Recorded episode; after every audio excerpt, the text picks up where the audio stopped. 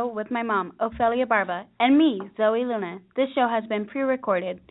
This episode of O and Z is being broadcasted on Wednesday, May 6, 2015, and the time is 7 p.m.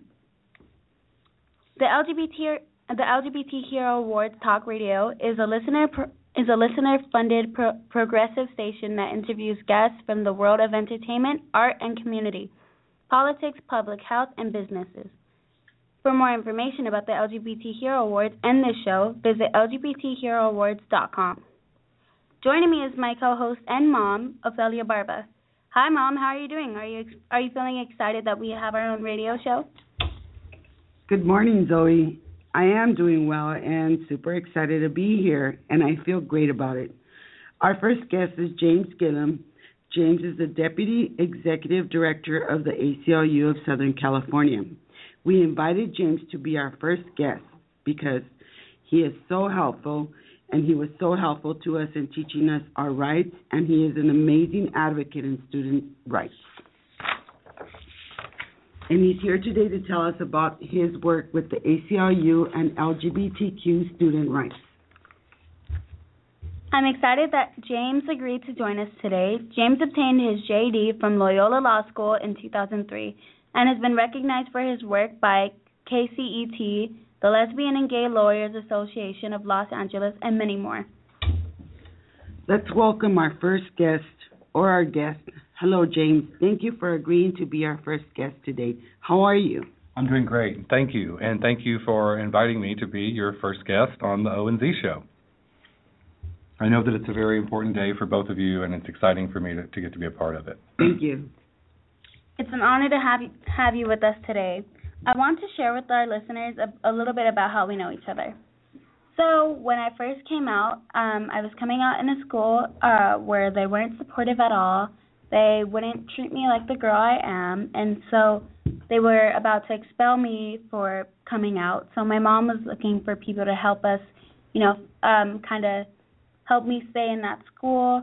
Um, so my mom contacted this one person, and this person was like, "I know the perfect person for you to call." So he led us to James, and that's how we um, met. And James has helped me learn my student rights, my rights as a person, and just I'm so honored that I have him here. So thank you. Yes, in 2011, as a matter of fact, in November of 2011, I was referred to James by a wonderful person. His name is Steven Jimenez.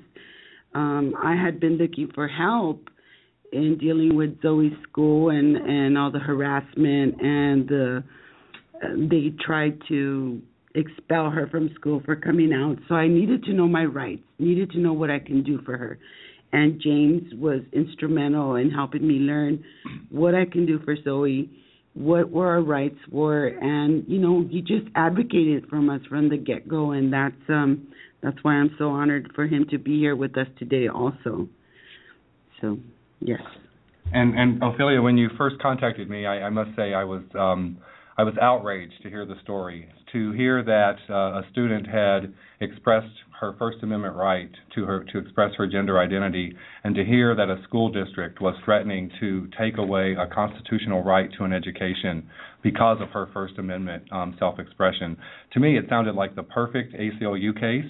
Of course, at the time, I didn't know you or Zoey and have any idea what emotional connection we would form together over the years.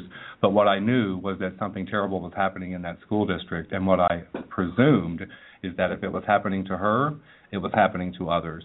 And so I was so excited when we started talking and you shared with me that your goals of this advocacy were beyond only your own child, but to make sure that the school district understood its obligations to LGBTQ students and to make sure that this did not happen to another student. Right, right. Thank you, James, for all the support you have and continue to give me, my mom and me. James, um, thank you again, and I have to say thank you for that. You you have really helped us and helped me as a parent change our whole entire lives. And I, I really have to say that before we continue with this interview. Um, thank you again for everything that you've done and your friendship and everything. It, it's important to us. Thank you very much. The two of you have changed my life too. Thank you.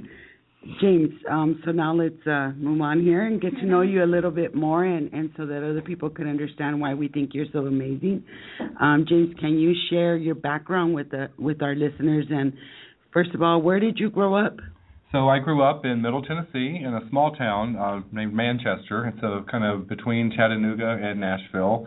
And uh, I was um, pretty early on uh, gender nonconforming, kind of short, very rotund um, boy with a cherub face, and so um, I looked much more like my mom than my dad. And so uh, um, I, I um, pretty early on in that small town in, in Manchester um, started experiencing some bullying, and so I've got some firsthand experience with um, with some of what we've been working on together as well. How did um you really get involved with law? Like, was there anybody who inspired you or anything like that? There was a, a moment that inspired me, Zoey. Actually, I, you know, coming out in a small town in Tennessee was difficult, and so it took a number of years for me to come to terms with who I was, and then to be able to talk about that externally. And a group of friends in um, 1993 convinced me to go to a gay pride event and I walked into the park and felt like I had found my family and I felt like I belonged. And uh, from that moment on, I got involved with the LGBT uh, Pride organization in Nashville, Tennessee. I joined the board of directors and uh, shortly thereafter moved up and, and became its first uh, executive director. And so I was responsible for running the uh, Pride Festival in Nashville, Tennessee uh, from between about 1995 to 2000. I had more of a, a, a leadership role. And that period of time is when I really learned the power of the law. As you may imagine, uh, Pride in Nashville looks a lot different than Pride in West Hollywood. Uh, there aren't very many people that come out. The city would prefer that the event not happen, and so they raise lots of barriers to try to stop it. They every year come up with a new permit you may have to buy, or every year they decide that because your community is so hated, you need 12 cops per intersection to protect you instead of six, knowing that doubling the security requirement means doubling a very small organization's budget. The weekend before an event means it probably won't happen. And so, time and again, I had to threaten to sue the city in order to have my parade, to get a permit, to close the street, to not have them require too many police officers. And through that process, I learned the power of the law, learned that knowing how to use the law as a tool would mean that I could make a difference for, of course, myself. I'm a member of this community, but also for others. And so I know we're going to talk a bit about the ACLU too, but particularly why I love working here is because the the impact aspect of what this organization does. For me, it has been about improving my life and my community's life, um, and not not um, having other people who are growing up right now in Nashville, Tennessee, go through the same difficult coming out process that I went through. Right. That's great. So, yeah, we are gonna um we are gonna talk about the ACLU. Um, so how did you get involved with it? Like, can you give us? I mean, no, not sorry. Um, what's like the background on it? Like, what do you do? So the ACLU is the one of the nation's oldest and largest civil rights organizations. In uh, just a few years, in 2020, we'll be celebrating our 100-year anniversary. And so um, the ACLU has been before the Supreme Court uh, more than almost any other litigant. And uh, the, the ACLU basically um, protects and advances civil rights for all people on a number of issues. And so we do First Amendment work. We work on immigrants' rights issues. We do reproductive justice. We've got a police practices project that's right now got a fabulous new app that we've just released mm-hmm. to catch um, police um, interactions and, and, and, abuses. And uh, one of our other very proud um, aspects of our programming is a very robust LGBT project. And so, um, what I love about the ACLU is that we are a multi issue impact organization. Uh, as a gay man, I am sometimes asked why I don't work at what's called a single issue, say, gay rights organization. Uh, but for me, my life is is uh, multi-layered, and there are many aspects to me. My partner is um, black, and so it's important that you know racial justice be included in the work that I do also. And so um, um, the ACLU is that organization that's been around um, almost as long or longer than any other. Does work on a number of issues, and um, does the work not only in litigation as so many people know us. But the work we did together is really what I call community education, community engagement, know your rights coming out to your home and telling you what your rights are, and then seeing you use those that knowledge to actually put your rights into life. That didn't take a lawsuit, and that didn't take us going to Sacramento to pass a new law. The law was already there. the threat of the lawsuit is what helped us in those meetings with your school administrators. Absolutely. But what we did was community engagement. I told you your rights, and you're now asserting them. Hmm. And that, to me, is, is probably the most exciting aspect of what our organization does, because every lawsuit, every piece of policy should end up as a know your rights material. Mhm. Exactly, exactly. Um, and uh, I am very grateful that you were able to come to our house. That's something, and, and before I ask my next question, is that I would like to share is that the most vulnerable moment for us was feeling that we didn't have any hope or that me as a Latino woman, single parent, um, in a very conservative area was not going to be able to speak up for herself. And I didn't know what to do. And just the fact that you came into our home you were very clear and very honest and very helpful and were very straight and said these are your rights. This is what you have to empower yourself with and that just made the biggest difference so the ACLU and, and you are just amazing but go I- ahead for me, I just I remember pulling up. Um, there's this really special moment that I'm not sure I've ever even shared with you all. But as a little gay boy growing up in the South, I had a lot of a lot of, a lot of girlfriends, right, friends who were girls, and I liked to play dolls with them. And I remember playing dolls with one of my female friends after school in her front yard. And I remember my mom came to pick me up that afternoon, and of course my mother was um, a wonderful parent that I lost too soon and was always very supportive.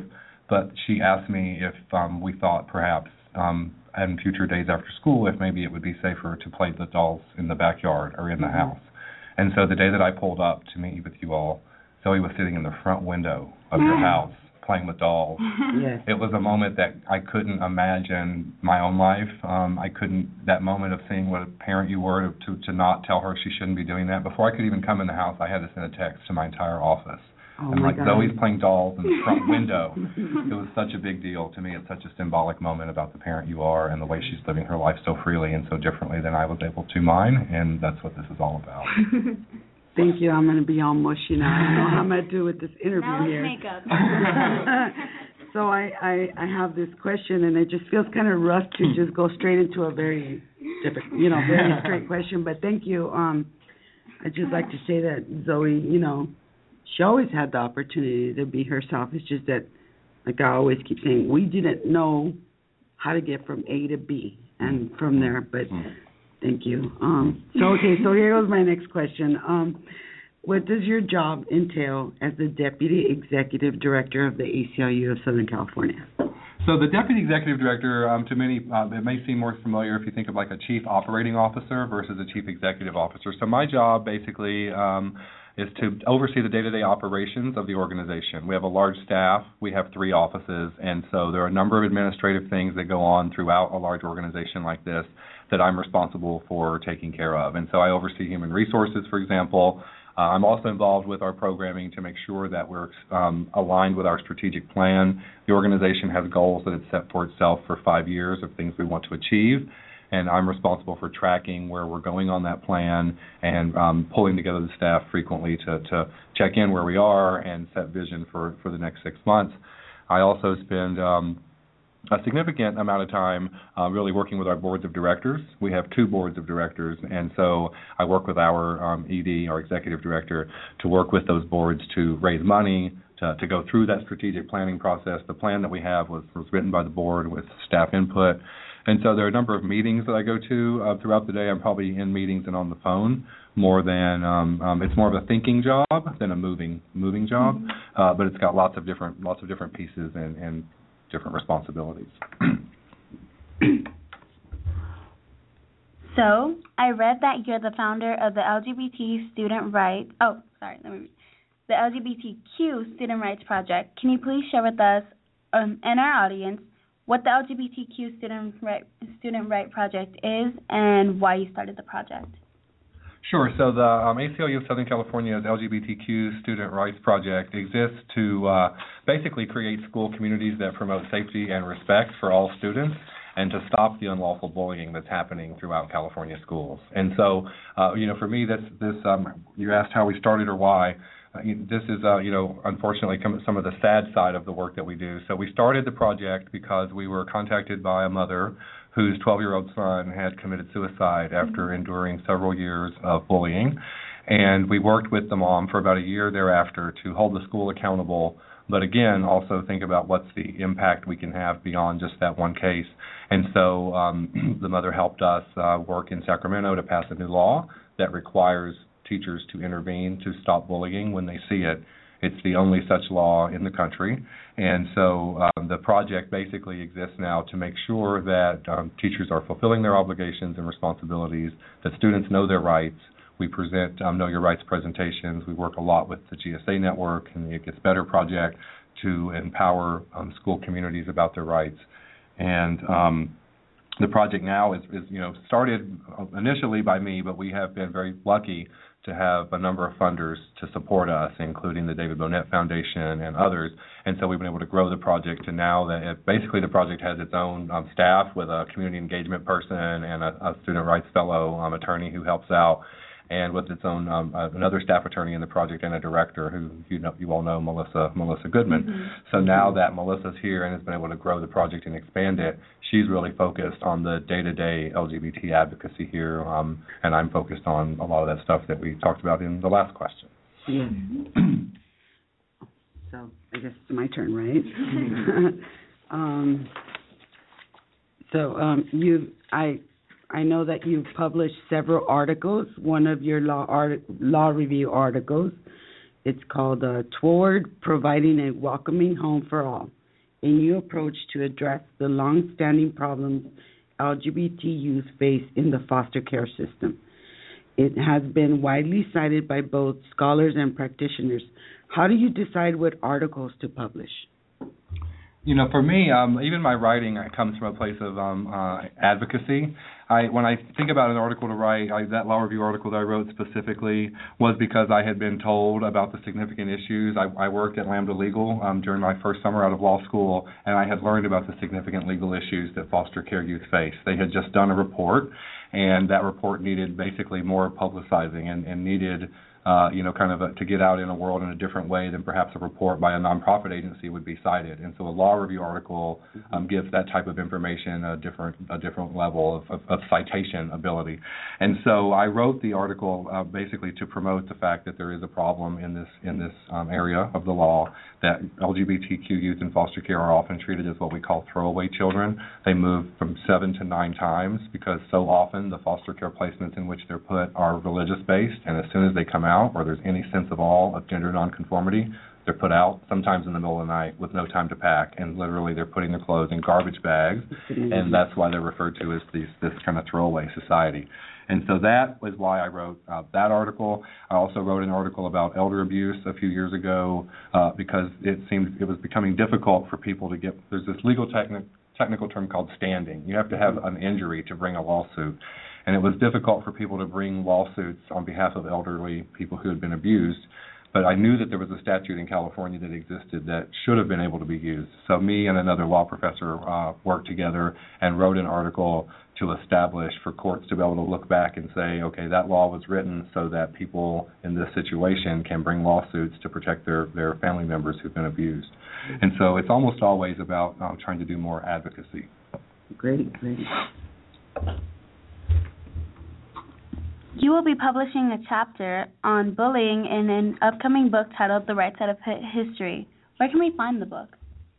So the book will be available on Amazon. I believe that the uh, release date is going to be uh, the first week of June to commemorate with Pride. And uh, so Amazon, and we're very excited. We just learned that it will also be on the front table inside every uh, Barnes and Noble store. Oh, nice! Yay. Yay that's somewhere we visit often. Yeah. Um, often. So often. Yeah. My question. This is my turn.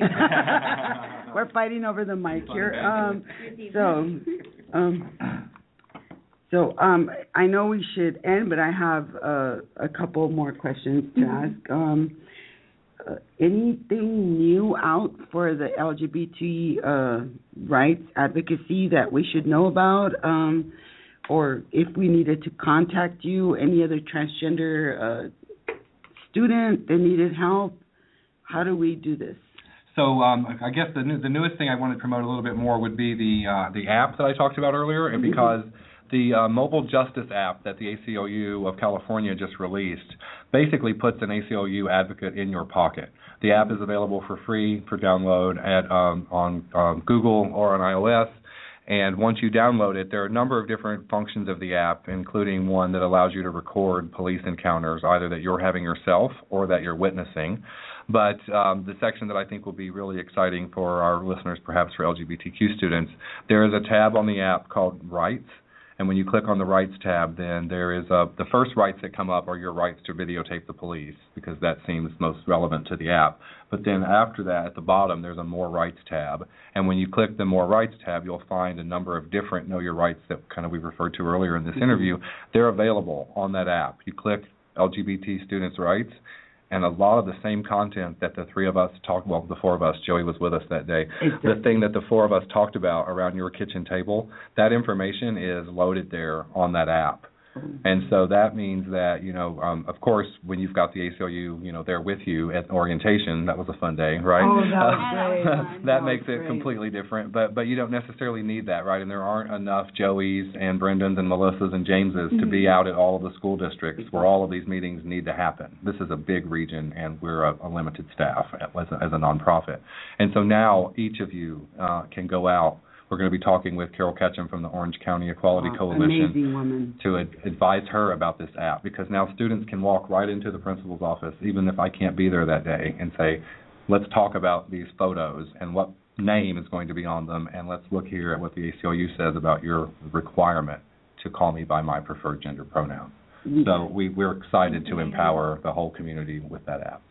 Yes, and and I'd like to uh, sort of clarify on that photos issue. Oh. Um, if it's okay, there was a photo taken in elementary school of Zoey when she first transitioned, and um, instead of uh, putting her name on it, they used the uh, birth name, and that was a, a horrible issue for us, something that was very distressing, and we we were able to take care of that during our orientation meeting at the middle school which was amazing. Remember, James, they didn't know what a, a GSA right. was.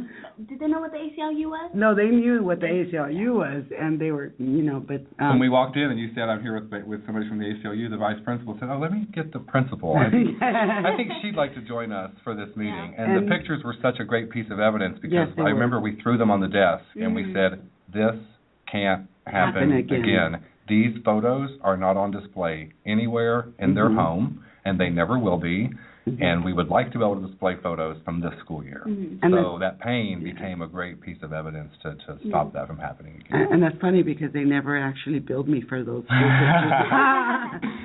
that was that was pretty good. Um, but yeah, so um, just to reiterate, um, James Gilliam from the ACLU is here, and um, he's just amazing, and he's a great advocate, and he will empower you with your rights. Yes. And that's the most important thing. Zoey, anything that you'd like to say? Well, speaking about pictures, so I recently took my spring photos, and my mom and I got them the first day. I was, I'm sorry. so I got them the first day, and I was like, "What is this?" I'm sorry. This probably isn't anything, but I don't know. Me and my mom looked at it, and I just thought it was funny and she was like, "Are you sure you had to sit on a rock like that?" And I was like, "Well, let's yeah, get back to yeah. your task at hand now." um, yeah. So this is yeah. Your, well, so we thank you, James, for joining us today, and um, for being so welcoming us to your office and. It's it's great to see you again and catch up with you and know the all the amazing things that you're doing for everybody now. Thank you for and, allowing me to, yeah. to be, like I said, on your first show on this special day in your lives, another special day in all of our lives. And we're looking forward to the books, and we're going to yes, pre-order. we are. Okay. For more information on the ACLU, visit www.aclusocal.org. You can reach James Gilliam by email at igilliam i j oh that's sorry at jgilliam at aclusocal.org or or at 213-977-5270. Zero. Sorry. Um, for more information about the O&Z show, visit the LGBTHeroAwards.com under Talk Radio. Thank you for listening to the O&Z show. Um, till next time.